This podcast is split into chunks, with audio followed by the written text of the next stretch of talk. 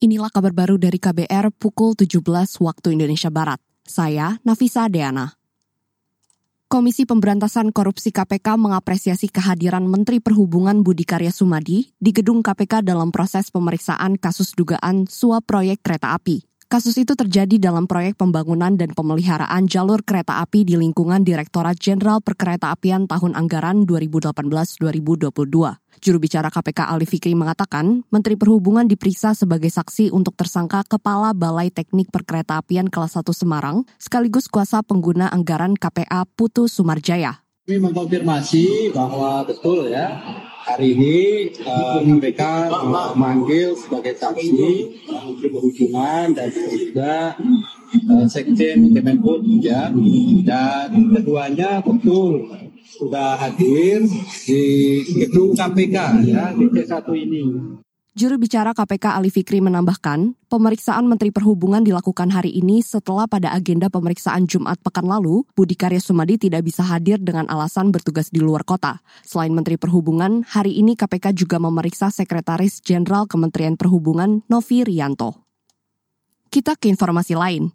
Kebebasan sipil dalam berpendapat dan berekspresi di Indonesia dinilai semakin penuh tantangan.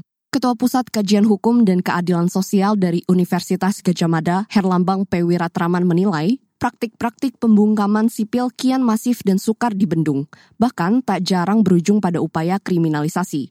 Hal itu disampaikannya dalam acara Konferensi Nasional Kebebasan Sipil 2023 dengan tema 25 tahun merawat kebebasan. Tantangannya adalah represi media kini tak sebatas pembungkaman, melainkan serangan dengan cara manipulasi, kontranarasi, menghambat, hingga mendangkalkan informasi.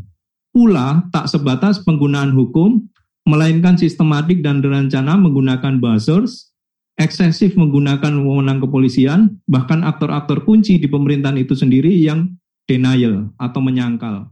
Ketua Pusat Kajian Hukum dan Keadilan Sosial UGM Yogyakarta Herlambang P. Wiratraman menambahkan, kecenderungan pembungkaman sipil kian nyata. Mengutip dari data SafeNet, Herlambang menyebut situasi kebebasan sipil di Indonesia 2022 lebih buruk ketimbang 2021. Bahkan, kondisi kebebasan sipil di Indonesia masuk kategori siaga 2 atau hampir awas. Menurutnya, hal tersebut mengartikan Indonesia bergerak menuju otoritarianisme digital jika tidak ada perbaikan yang signifikan. Terakhir ke lantai bursa. Indeks harga saham gabungan IHSG menguat 0,42 persen atau 29 poin ke 6.946 pada akhir perdagangan di Bursa Efek Indonesia hari ini. Penguatan IHSG disokong oleh kenaikan 6 indeks sektoral, seperti energi hingga infrastruktur. Sementara itu nasib rupiah berbanding terbalik dengan IHSG. Kurs rupiah di pasar spot tak berdaya hingga akhir perdagangan hari ini mata uang Garuda ditutup di level 15.023 rupiah per dolar Amerika. Nilai tukar rupiah anjlok 0,17 persen dibanding penutupan hari sebelumnya yang berada di bawah 15.000 per dolar Amerika. Rupiah menjadi salah satu mata uang dengan pelemahan terdalam di Asia hari ini. Inilah kabar baru dari KBR pukul 17 waktu Indonesia Barat. Saya Nafisa Deana.